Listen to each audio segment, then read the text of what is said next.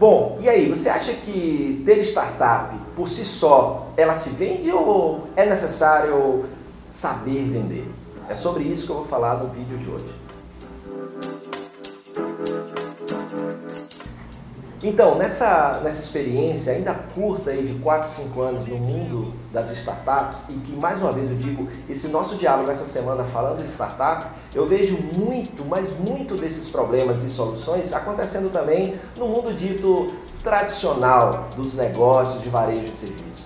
Mas um deles, e que é bem interessante, é você ver que uma galera massa se reúne com uma solução para um problema que eles identificaram muito interessante eles desenvolvem algo bem interessante, mas aí o negócio não decola. Uma das coisas que eu tenho visto que o mais comum é o negócio não decolar por duas coisas, dois principais motivos. E eu queria a tua opinião sobre isso.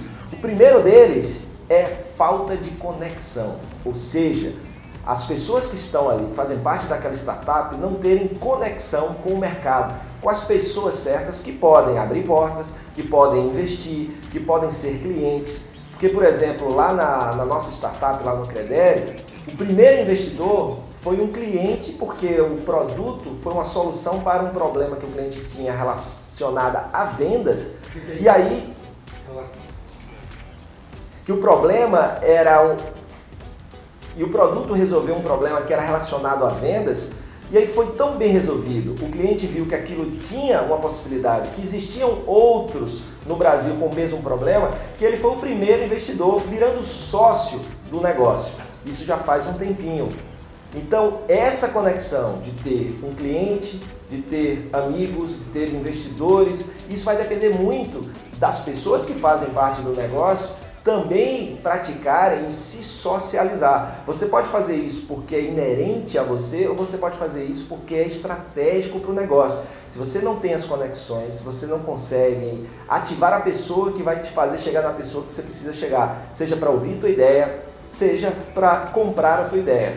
Então isso aí é fundamental. O segundo ponto é saber vender. Né? Muito, o primeiro momento, muitas vezes, do saber vender é o chamado pitch, né? que é aquele discurso que você resume de uma forma muito clara qual é a proposta de valor do teu negócio, qual é o problema que você identificou e como você vai resolver esse problema.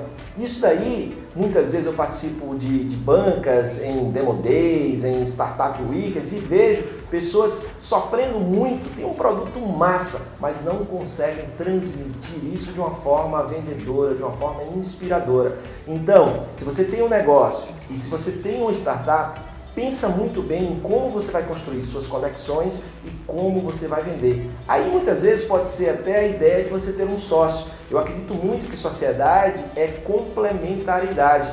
E aí o que eu vejo é que falta um equilíbrio. Muitas vezes essas startups que têm 10 boas, mas têm dificuldade de ser tudo aquilo que ela tem potencial para ser, é porque tem, por exemplo, dois sócios que são desenvolvedores e que não têm uma competência ou habilidade como vendas ou como conexões, ou seja, relacionamento, network.